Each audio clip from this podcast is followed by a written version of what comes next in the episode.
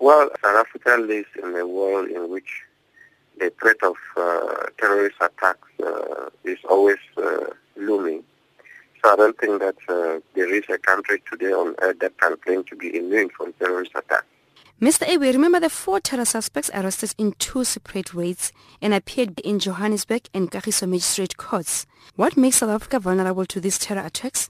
Uh, the same factors. I think uh, first is the uh, the youth, the boarding youth, which is increasingly uh, using social media where all sorts of things can be found, including uh, the uh, propaganda of terrorist groups such as the Islamic State. And uh, we've seen that in South Africa, uh, many of those that are participating or taking part in terrorist uh, activities or those specifically who have been recruited to join terrorist groups uh, have been those joining the Islamic State. Um, but I think the key vulnerability is uh, the fact that, uh, you know, um, youth around the world, including in South Africa, are increasingly looking for, for a reason. You know, they're increasingly looking for something special, something unique about them, and uh, they're looking for heroism. Uh, and the Islamic State is really taking advantage of uh, this vulnerability to, to tap uh, into this uh, youth uh, hunger um, for, for something special, you know, for something unique.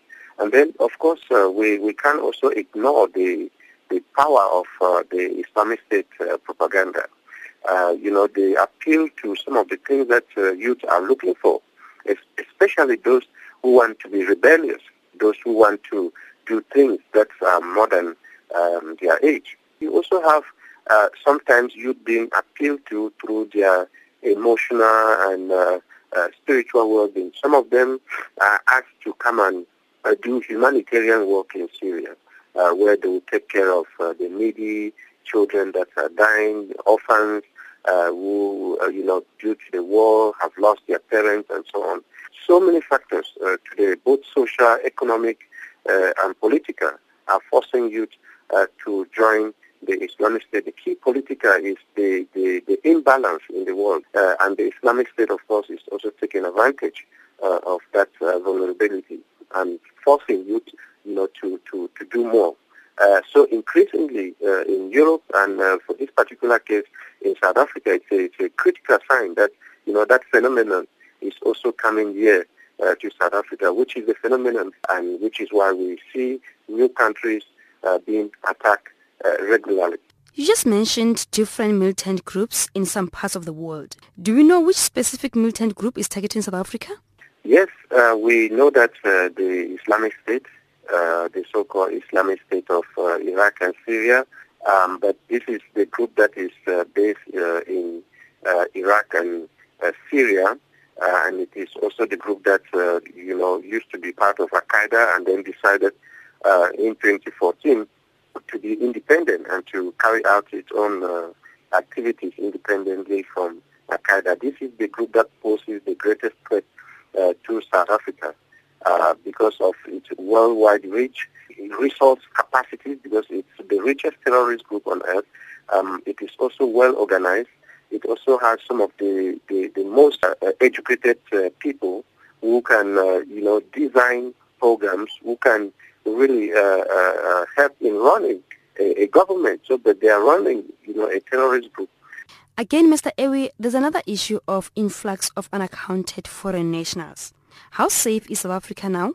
Well, yes, we are always reluctant to associate it, uh, this with terrorism, but we know that migration today has also been a conduit of uh, terrorist uh, elements, uh, which means that, you know, terrorists can take advantage of this uh, illegal migration. Uh, we've seen many of them going to Europe. Um, you know, we've not done any study to see who is coming into South Africa and who is leaving um, to be able to assert without uh, fear of uh, uh, error that you know these groups are also taking advantage of illegal migration into South Africa. Yes, it is true that um, terrorists are increasingly using illegal migration to to travel to other countries where you know sometimes in the host country they they had to plan uh, activities and uh, execute uh, you know activities such as bombs and other kind of terrorist attacks um, in the case of South Africa, there is no study um, really to confirm that, uh, as you said, uh, that uh, there is an influx of uh, foreign nationals in the country. Uh, we don't even know uh, which are the foreign nationals because, you know, it's not every foreign national that is a terrorist. And we should not only look at foreign nationals as being the source of terrorism to South Africa. What we have seen around the world um, is that, you know, the Islamic State utilize especially local support, uh, local talent, and uh, this is critical. So, you know, don't look too far, you know, if you're searching for um, of terrorism, because if you look too far, you miss um, the terrorists who are standing right in front of you. So we should provide behaviors of people, not um, their race, their color, uh, or their creed. This would be uh, my advice. Uh, uh we should really avoid an incident where, you know, we could uh, instead trigger a nationwide uh, cultural divide or ethnic divide uh, or religious divide. You know, just by looking at certain people from a certain religion or from a certain cultural background or from a certain ethnic group or from a certain country as being the source of terrorism. Uh, we should not do that. Um, everyone today is capable. We've seen the power of the Islamic State to appeal to a lot of people We've seen military officers who have left their job to join terrorist groups. We've seen police officials who've left their job to, to join uh, terrorist groups. We've seen doctors who've left their jobs to join terrorist groups. So it's very difficult today to, to, to profile a terrorist. Are we as a country ready to protect ourselves, if indeed it well, uh, we, we, uh, we have a strong evidence so far. I mean, the arrests of these four individuals that you referred to I think it's a, it's a, it's a powerful uh, indicator to prove that the officials, they are doing their job. Uh, South Africa has not faced any terrorist attack for um, over 16 years. Mm-hmm. But now the, the, the question you're posing is whether can we deal, deal with a potential terrorist attack? Mm-hmm. It won't be the first time, you know, the history of PAGAD in this country and uh, the manner in which, uh, you know, the government responded, which I think uh, was able to end uh, that PAGAD crisis. So uh, we, we have every reason to believe that uh, there is capacity